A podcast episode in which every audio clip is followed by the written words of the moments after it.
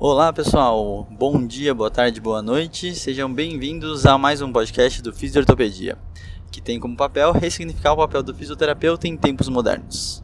Então, assim como você já leu o título né, no podcast, hoje a gente vai falar um pouquinho sobre o treino funcional.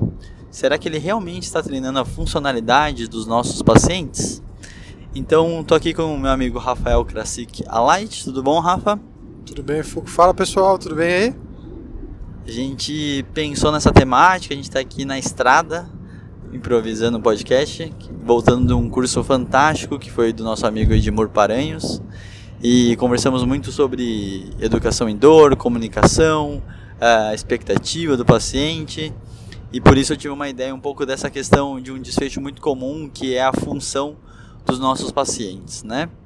Então a ideia é continuar uma conversa sobre o controle motor de certa forma. Esse background ele é importante porque hoje muito se fala sobre modalidades funcionais, né? Então Rafa, cita para mim algumas terapêuticas que a gente utiliza na fisioterapia que se propõem a falar sobre técnicas funcionais, exercícios funcionais e afins e um pouco do seu ponto de vista em relação a eles. Eu acho que toda, todas as abordagens baseadas em movimento da fisioterapia elas partem desse pressuposto né, da funcionalidade de alguma forma. Então, começando agora com o apoio da legislação, o fisioterapeuta dando, utilizando o treino funcional para a reabilitação, pacientes com queixas musculoesqueléticas é um bom exemplo disso, né? É, é, é uma função que uma modalidade de tratamento que tenta usar o, supostamente movimentos funcionais para abordar o paciente. Mas eu acredito que todas as abordagens partem desse pressuposto em menor ou menor grau, maior ou menor grau, né? Abordagens biomecânicas vão talvez olhar a função, entender os grupos musculares que supostamente estarão trabalhando e vão isolar esses grupos para tentar fortalecê-los e assim ganhar uma função melhor. Algumas outras abordagens, talvez mais baseadas na parte neurofuncional, vão tentar trabalhar e segmentar a função em como se fosse micro steps e vão trabalhar essas micro microfases da função, tentando melhorar a função final. Mas, enfim, né, eu me pergunto se realmente é, essas abordagens conseguem fazer isso. Né? Eu acho que essa é a grande questão. O que, que é uma abordagem funcional? E de forma interessante, só para exemplificar muito, né, eu acho que não é criticando nenhuma das modalidades, mas muitas técnicas como o Pilates, próprio treinamento funcional, né, o próprio CrossFit, eles vêm muito com essa premissa, né, de exercícios funcionais que acabariam melhorando a, a performance, né, a, a situação da, da prática do movimento, né. Mas é um pouco daquilo, né. Nessa hora que a gente começa a falar um pouquinho disso, a gente tem que lembrar e entender que muitas dessas prescrições dos exercícios que a gente faz, ela tem essa, esse desfecho final, né? Então, se a gente tem esse desfecho final, a gente particularmente tem que ser o mais direto e reto para isso, para fazer uma coisa muito importante, que é a violação da expectativa do paciente, né? Então, pra, pra até para facilitar, o Rafa vai explicar um pouquinho o que, que é essa violação da expectativa, né? Pra, e qual que é a importância clínica do desfecho que a gente quer trabalhar hoje no sentido da dor e função. Acho que você levantou um ponto interessante aí, Fogo. É, essas abordagens, o que elas têm em comum, na verdade, é a movimentação livre, né, de alguma forma. E elas chamam de funcional muitas vezes porque essa movimentação livre de alguma forma se aproxima das demandas da tarefa-alvo que o indivíduo tem dificuldade, ou tem uma queixa para fazer movimento. Eu acho que o grande diferencial, é, o que a gente tem uh, hoje, eu vou lançar a mão só resgatando alguns conceitos da teoria dos sistemas dinâmicos, né, que hoje é a melhor forma para a gente explicar porque as pessoas se movem como se movem. Então, o que ela propõe para a gente é que o, o, movimento é um comportamento, né? ele vai ser construído, a estratégia de movimento de cada indivíduo vai ser construída com base no contexto em que ele vai ser executado. Eu acho que uh, grande parte da função é, do que a gente hoje chama de abordagens funcionais, ela está nesse processo que o Foucault falou de violação das expectativas em pacientes com dor persistente. Para isso a gente tem que entender um pouco do objetivo, nosso objetivo ao prescrever uma abordagem baseada em exercício. Eu vou só retomar, Foucault, um pouquinho da ideia dos, da abordagem baseada em mecanismos, que eu acho que vai enriquecer o, a discussão, pode ser? Claro, fique à vontade. É, então, por exemplo, se a gente tiver um indivíduo com uma dor uma nociplástica. Então, é um indivíduo com dor crônica, dor crônica, lembrando o termo cronos de tempo, né? Então, é uma dor que pelo tempo já está há mais de três meses, com característica nociplástica, que a definição é uma dor que acontece na ausência de alterações do sistema noceptivo ou somatosensorial, então o indivíduo não tem uma lesão, nem somatosensorial, nem, nem é, uma ativação noceptiva aumentada, mas ele tem uma alteração da forma como o sistema dele processa isso, é isso que mantém ele com dor. O que a gente sabe hoje é que dentro dessa nociplastia, né, desses indivíduos com dor crônica com característica nociplástica, que aparentemente alguns exercícios, alguns indivíduos, desculpa, eles vão ter um benefício apenas porque a gente está expondo eles aos exercícios, né? Então, o exercício, através de um monte de fatores, ele media a melhora da dor né, do paciente. Fatores como diminuição da ativação das células da glia, que a gente não vai entrar muito mais a fundo no que, que isso significa, mas uh, esse é um ponto importante. Diminuição da sensibilidade pró-inflamatória, ativação das vias analgésicas endógenas. Uh, o exercício pelo exercício ele já tem uma série de benefícios. E em alguns casos, de pacientes com dor nociplástica, principalmente com muita sensibilização central, se for o exercício ele em si já vai ter a sua função. Eu acho que o racional em cima das abordagens mais funcionais, independente de qual seja, ele está em cima dos indivíduos que têm muitos comportamentos de proteção. Os indivíduos que, ao realizar se expor ao movimento, ou eles não se expõem quando são obrigados, eles se protegem, têm um comportamento motor alterado por causa disso, naquele contexto específico, ou é, eles se expõem, eles são enfrentadores, mas eles sistematicamente realizam o movimento com uma né, uma série de alterações de, de, comportamento motor, foco atencional, expectativa sobre a dor, que isso faz com que ele tenha uma autoprofecia, né? O sistema dele se prepara para a dor, de todos os jeitos possíveis faz com que ele tenha dor.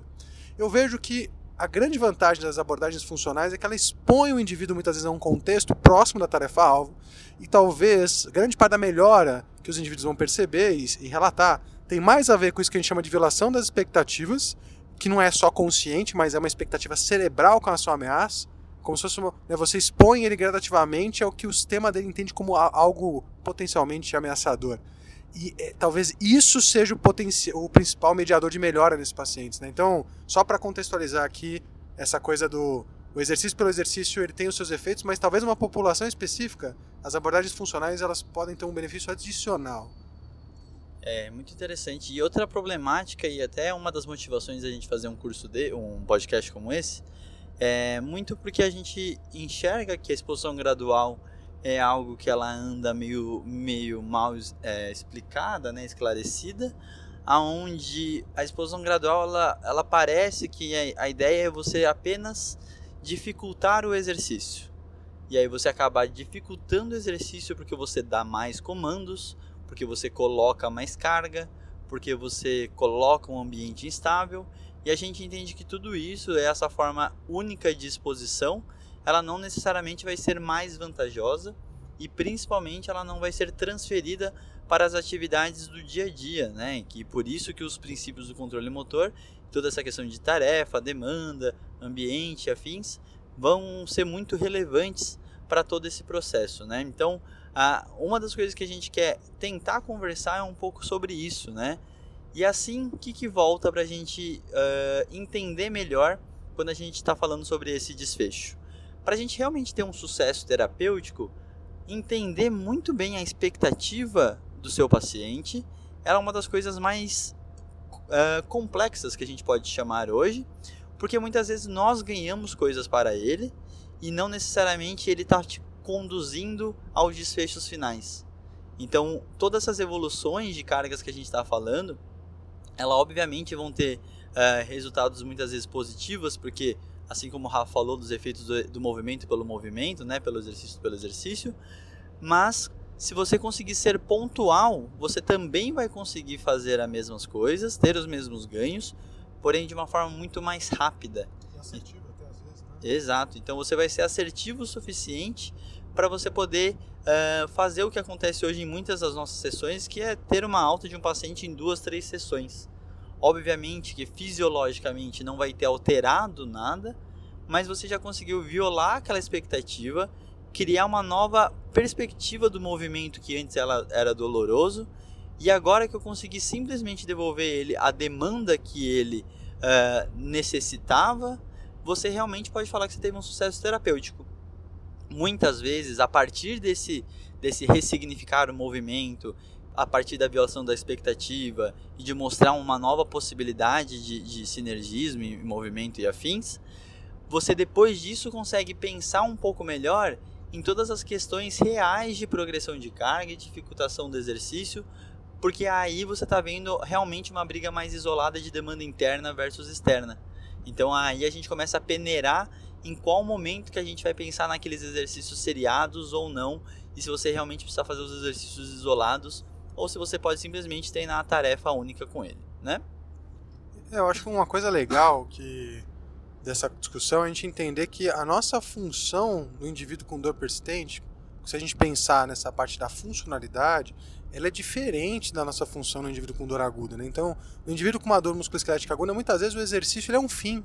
Você, um, um procedimento pós-operatório, você quer ganhar, ter benefícios estruturais, você precisa, é, para que aconteça melhor, para você ter um critério de alta adequado, você precisa muitas vezes fazer esse ganho específico de força de determinado grupo muscular, ou mobilidade, ou alguma capacidade específica.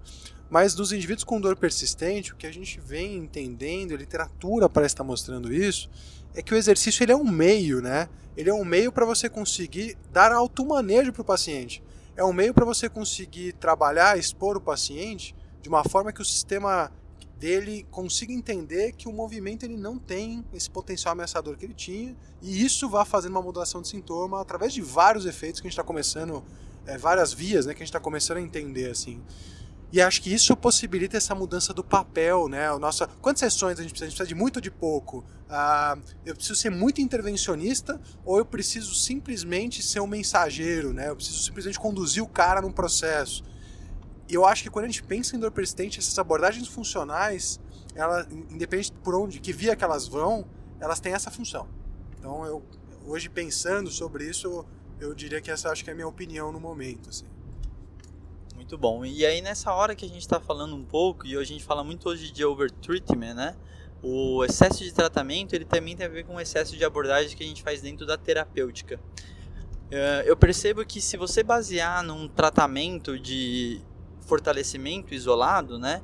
Uma, que você provavelmente não vai ter nenhum ganho uh, pontual e muito rápido, até porque o fortalecimento tem uma, uma demora, né? E tudo mais ao mesmo tempo que você vai começar uma terapêutica, é, muitas vezes gerar uma exclusividade do, da, da execução do exercício apenas para o seu ambiente clínico, que naturalmente vai gerar um processo inverso do que a gente quer com o nosso paciente, que é a, a autoeficácia. Né? Então ele começa de novo a entrar nessa, nas perspectivas que a gente fala, entendendo que a autoeficácia é uma das grandes variáveis hoje que a gente tem de como fator prognóstico positivo ou negativo dos casos do nosso paciente, né? Ou seja, essa exclusividade tua uh, dos exercícios corretos, adequados e afins, eles podem ser quebrados porque simplesmente o paciente quer ter a movimentação que ele tinha do, com dor, agora sem dor, tá? E outra coisa que eu gostaria muito de esclarecer, para não ficar ninguém se sentir agredido, todas as correções que a gente pensa em alguma modalidade de, de terapeuta exercício, né? Por exemplo, de um pilates, de uma yoga e afins, eles são correções baseadas na estética do, da modalidade. Então elas são correções específicas.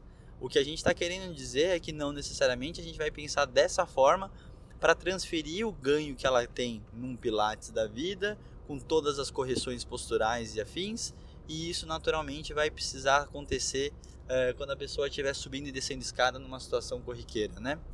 Então, Nessas horas eu até peço para o Rafa falar um pouquinho dos cuidados que a gente pode ter uh, em relação ao que seria esses pontos, uh, vou chamar de erros, né, ou de equívocos que a gente tem nessa prescrição dos exercícios de função em afins. É, eu, eu, eu, acho que até a gente levantou essa, esse questionamento no, no podcast, que é o episódio mais longo sobre controle motor, que é o que exatamente é um exercício de controle motor, né? Se a gente perguntar, por exemplo, vocês pensarem agora, eu, gosto de fazer essa reflexão, que é o que é um exercício de força? É, se quem está escutando aí é um profissional do movimento, a gente fala força para o complexo extensor do quadril, por exemplo. Acho que a maior parte de vocês vai pensar num exercício ou num conjunto de exercícios específicos que chega né, e, e, e aborda esse grupo, talvez no número, uma porcentagem de carga máxima ou da carga máxima para você trabalhar essa capacidade de força, é, numa progressão, um número de repetições, uma progressão para você ganhar força. Você vai pensar que você vai reavaliar a força. Isso é óbvio, você está fazendo um treino de força. Mas o que é um treino de controle motor? Se a gente sai perguntando por aí, o que a gente normalmente encontra é, é um treino de controle motor vai, vai ser chamado um treino de consciência corporal, né, ou de movimento consciente, a pessoa fazer um movimento prestando atenção, vai ser chamado de controle motor. Ah, um treino uh, de ordem de ativação, independente de a gente conseguir ou não fazer um treino de ordem de ativação, é, é chamado de controle motor. Um treino sensório motor é chamado de treino, é um treino de controle motor. Colocar o indivíduo numa superfície instável, aumentar a dificuldade, dar 30 tarefas simultâneas, colocar mil elásticos, é chamado de um treino de controle motor. Mas será que eu posso chamar abordagens tão diferentes, que estimulam o sistema de movimento de forma tão diferente? Eu posso chamar tudo isso de controle motor? Quer dizer, eu estou propondo uma abordagem de movimento que eu não sei o que, que vai causar no indivíduo, eu não consigo mensurar o que vai causar no indivíduo, né? E, e, eu também não consigo falar que a melhor do paciente foi especificamente por conta de uma dessas coisas que eu treinei. Então acho que vai muito nessa linha do overtreatment, né, que o, o Foucault acabou comentando, que é, ao invés de fazer um excesso de intervenções, propor um excesso de exercícios, a gente tem que entender muito bem para que a gente quer prescrever o exercício. Porque se o meu objetivo for, por algum motivo, prescrever um exercício para ganho de força no procedimento pós-operatório, eu sei que vão existir formas melhores de fazer isso. Mas se o meu objetivo for, num paciente com dor persistente, tentar mudar a forma que ele faz o movimento, não porque aquilo tem uma relação de causa e efeito, mas porque aquilo de alguma forma está associado com ele sentir sintoma, porque o jeito que ele faz o movimento, com rigidez, com ativação excessiva, gera sintoma nele, é, eu tenho que entender que vão ter formas de eu fazer isso, talvez de uma forma mais eficaz. Assim como eu vou ter mais formas mais eficazes de ganhar força. E eu acho que o grande, nosso grande erro é olhar para o resultado das abordagens baseadas em movimento e achar que as melhoras, principalmente da dor, aconteceram pelo que a abordagem propunha, que era o mecanismo de efeito. É, então eu diria que acho que o, o erro na prescrição de exercício está muito em não entender o objetivo da prescrição de exercícios, né? E entender que esses objetivos muitas vezes vão ser muito maiores do que o que a gente aprende, né? Que é ganho de força, mobilidade, uh, explosão, uma capacidade específica. Então, são ganhos psicossociais também, você está modulando autoeficácia, expectativa, como a gente falou, talvez sejam os, os, os, maiores preditores de prognóstico positivo, ou seja, uma vez que você modula isso, você tem mais chance de acertar na tua terapia. Uh, você tem desfechos hormonais que vão estar relacionados ao que eu já falei, a parte anti-inflamatória, a parte de ativação do sistema endógeno analgésico, a parte de ativação de células específicas do cérebro, que são as células da glia, que tem a ver com o processo de cronificação. Mas num paciente que tem muito medo e muito componente afetivo e emocional com a dor, é, a nossa abordagem baseada em movimento é a nossa talvez melhor, é a única talvez porta de acesso para a gente ressignificar aquela abordagem, né? E a gente tem que entender que existe uma forma mais aparentemente eficiente da gente propor essa experiência para o paciente que o movimento pelo movimento, se ele der certo, você tem pouco controle do que está acontecendo. Mas se você entender por que você está prescrevendo e que existem formas de prescrever e conseguir essa ressignificação do movimento talvez de uma forma melhor, a gente talvez vai acertar mais, ser mais assertivo né, no processo. É muito legal, Rafa. E eu gostaria muito de colocar um cenário agora para vocês, que é mais ou menos um pouquinho o que, que a gente está pensando, o que, que a gente está enxergando nesse paciente que ele está com uma dor relacionada ao movimento, né? Então vamos pensar que esse processo é um paciente que tem uma dor, por exemplo, para subir e descer a escada, e aí ele tem uma dor patelofemoral, por exemplo. Então ele, pelo tempo de dor que ele possa ter, vamos dar um exemplo mais crônico, ele está num processo de condicionamento entre movimento e dor, né? Então ele está classicamente toda vez entendendo que a cada degrau que sobe existe um sinal de ameaça então, por isso que o corpo dele vai tendo respostas fisiológicas para conseguir proteger aquela situação. Então, vamos lembrar que uma das partes mais importantes que a gente tem que pensar é: o paciente que tem dor, ele vai ter diversos estímulos de nocicepção. E todos esses estímulos nociceptivos de ameaça, o nosso papel como fisioterapeuta é tentar cobrir gerando maior segurança em relação a isso. Só que essa segurança ela não pode vir acompanhada de uma hipervigilância, por exemplo, né? De uma crença limitante que algum tecido esteja sendo mais uh, degenerado, machucado e afins. E nessa hora a gente precisa realmente pensar que tem toda uma resposta motor e física, que é por isso que às vezes fica mais fácil da gente pensar e palpar, que por exemplo é um aumento do tônus, uma irritabilidade tecidual, uh, essa, essa evitação de longo, longos períodos né, da movimentação em si. Você vê que o paciente já teve uma toda adaptação da vida dele. Você vê que muitas vezes ele já não nem faz mais o movimento, né? Então isso é uma coisa muito importante porque você começa a ver que tem um extrapolamento de situações. Nessas horas é isso que a gente está falando sobre entender os focos e objetivos que esse paciente tem. Ele quer voltar a fazer todas essas tarefas sem medo e sem dor, né? Então assim nessas horas sendo muito simpli, simplista, né? Uh, conseguir levantar esses pontos do que ele deixou de fazer é um dos pontos mais importantes. Então uma das perguntas que eu gosto muito de utilizar, eu falo muito isso em aula, é pergunta para o seu paciente e fala: Vamos supor que eu tenho uma pílula mágica aqui que eu consigo tirar sua dor com a mão. Quais movimentos você voltaria a fazer agora? E pensar para ele, falar assim: lembra quando você não tinha dor? Quais movimentos você fazia e hoje você acha que você não é mais capaz? Então são duas perguntinhas muito clássicas que eles vão direcionar o, o que a gente está falando de função propriamente dito. Porque quando o paciente que fala que tem uma dor para levantar o braço, uh, uma flexão anterior do, do, do braço, naturalmente é um movimento que dificilmente a gente levanta o braço de forma estendida sempre, né? Então normalmente tem um alcance superior, tem a ver com pegar alguma coisa no alto. Então o, o, o que eu estou querendo relatar é, por exemplo, o velho teste de Near, Job e afins, eles não são funcionais né? Muitos desses testes são irritativos, eles não têm uma grande funcionalidade. E por isso que muitas vezes a gente fica usando de parâmetro de baseline situações que não são nada funcionais de certa forma. Então a gente tem que ter esse cuidado, essa cautela muito grande para realmente uh, conseguir atingir e, e, extrair desse paciente a expectativa, porque senão a gente vai ficar no clássico do não, sua dor aconteceu porque está desequilibrado e você provavelmente está fraco a gente precisa equilibrar essa musculatura, lá, lá, lá, lá. Então, todos essas, esses discursos muito clássicos da fisioterapia, hoje a gente entende que eles não estão errados, mas é errado a gente banalizá-los de forma inadequada como a gente tem feito. Porque fica meio fácil, né? Você acaba trabalhando uma sequência de músculos simplesmente para tentar gerar um equilíbrio que não vai ser o mesmo parâmetro que a gente vai utilizar para dar uma alta, por exemplo. Isso é um ponto importante, né? O que, que...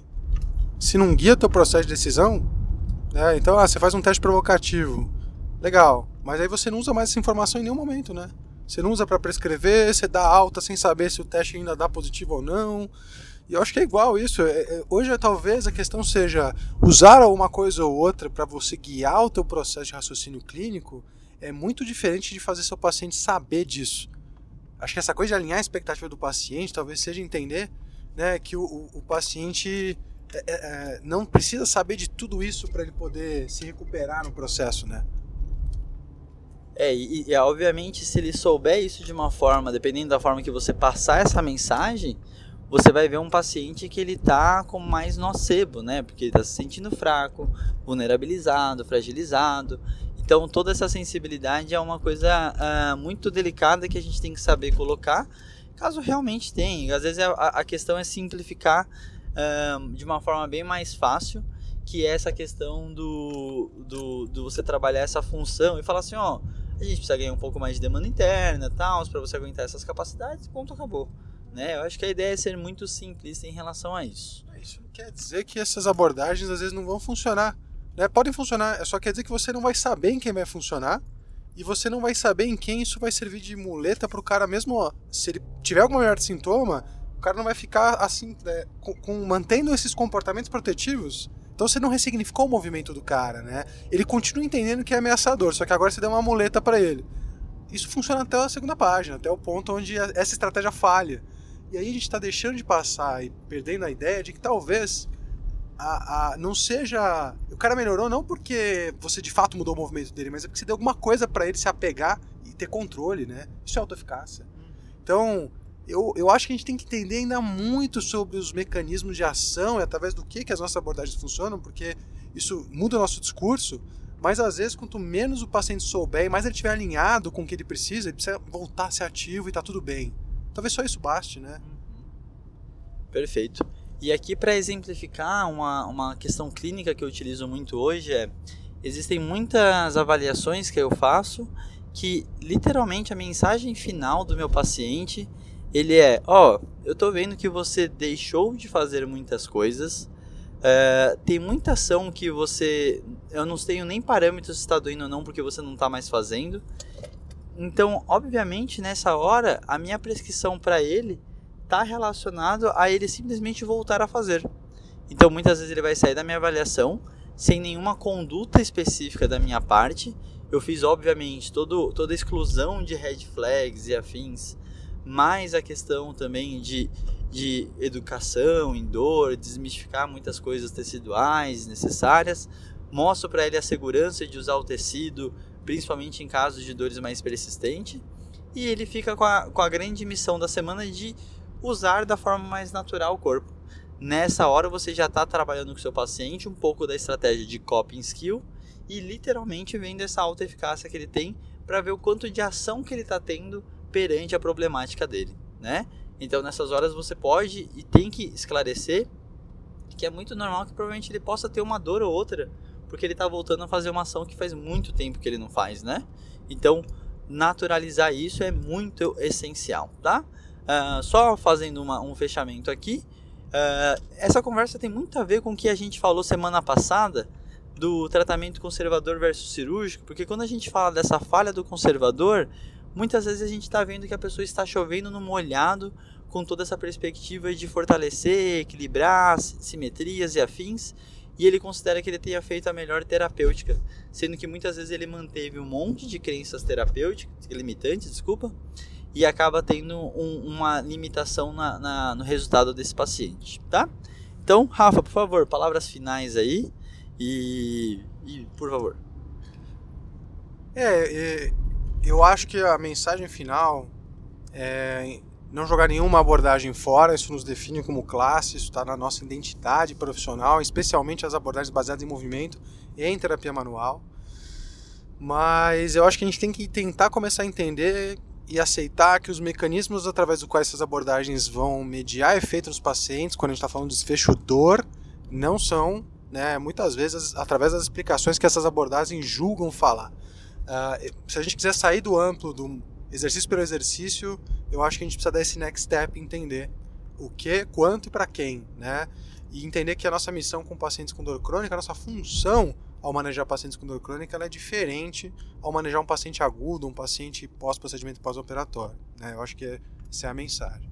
E a segunda mensagem é sejam responsáveis e usem a seta quando dirigirem. Exatamente. Rafa quis dizer que ele quase bateu o carro aqui. É, então a gente agradece, a gente, a gente quis falar um pouquinho sobre essa questão da função e o que, que a gente está chamando de funcional hoje em dia. É, obviamente eu sei que ele foi por um outro caminho, porque não é só falar o, o, o, entre aspas o que é inadequado, mas é tentar mostrar a nova perspectiva que a gente tem visto e tentando realmente sempre reforçar o, o que, que tem mudado na nossa conduta a questão dos entendimentos do modelo biopsicossocial, né?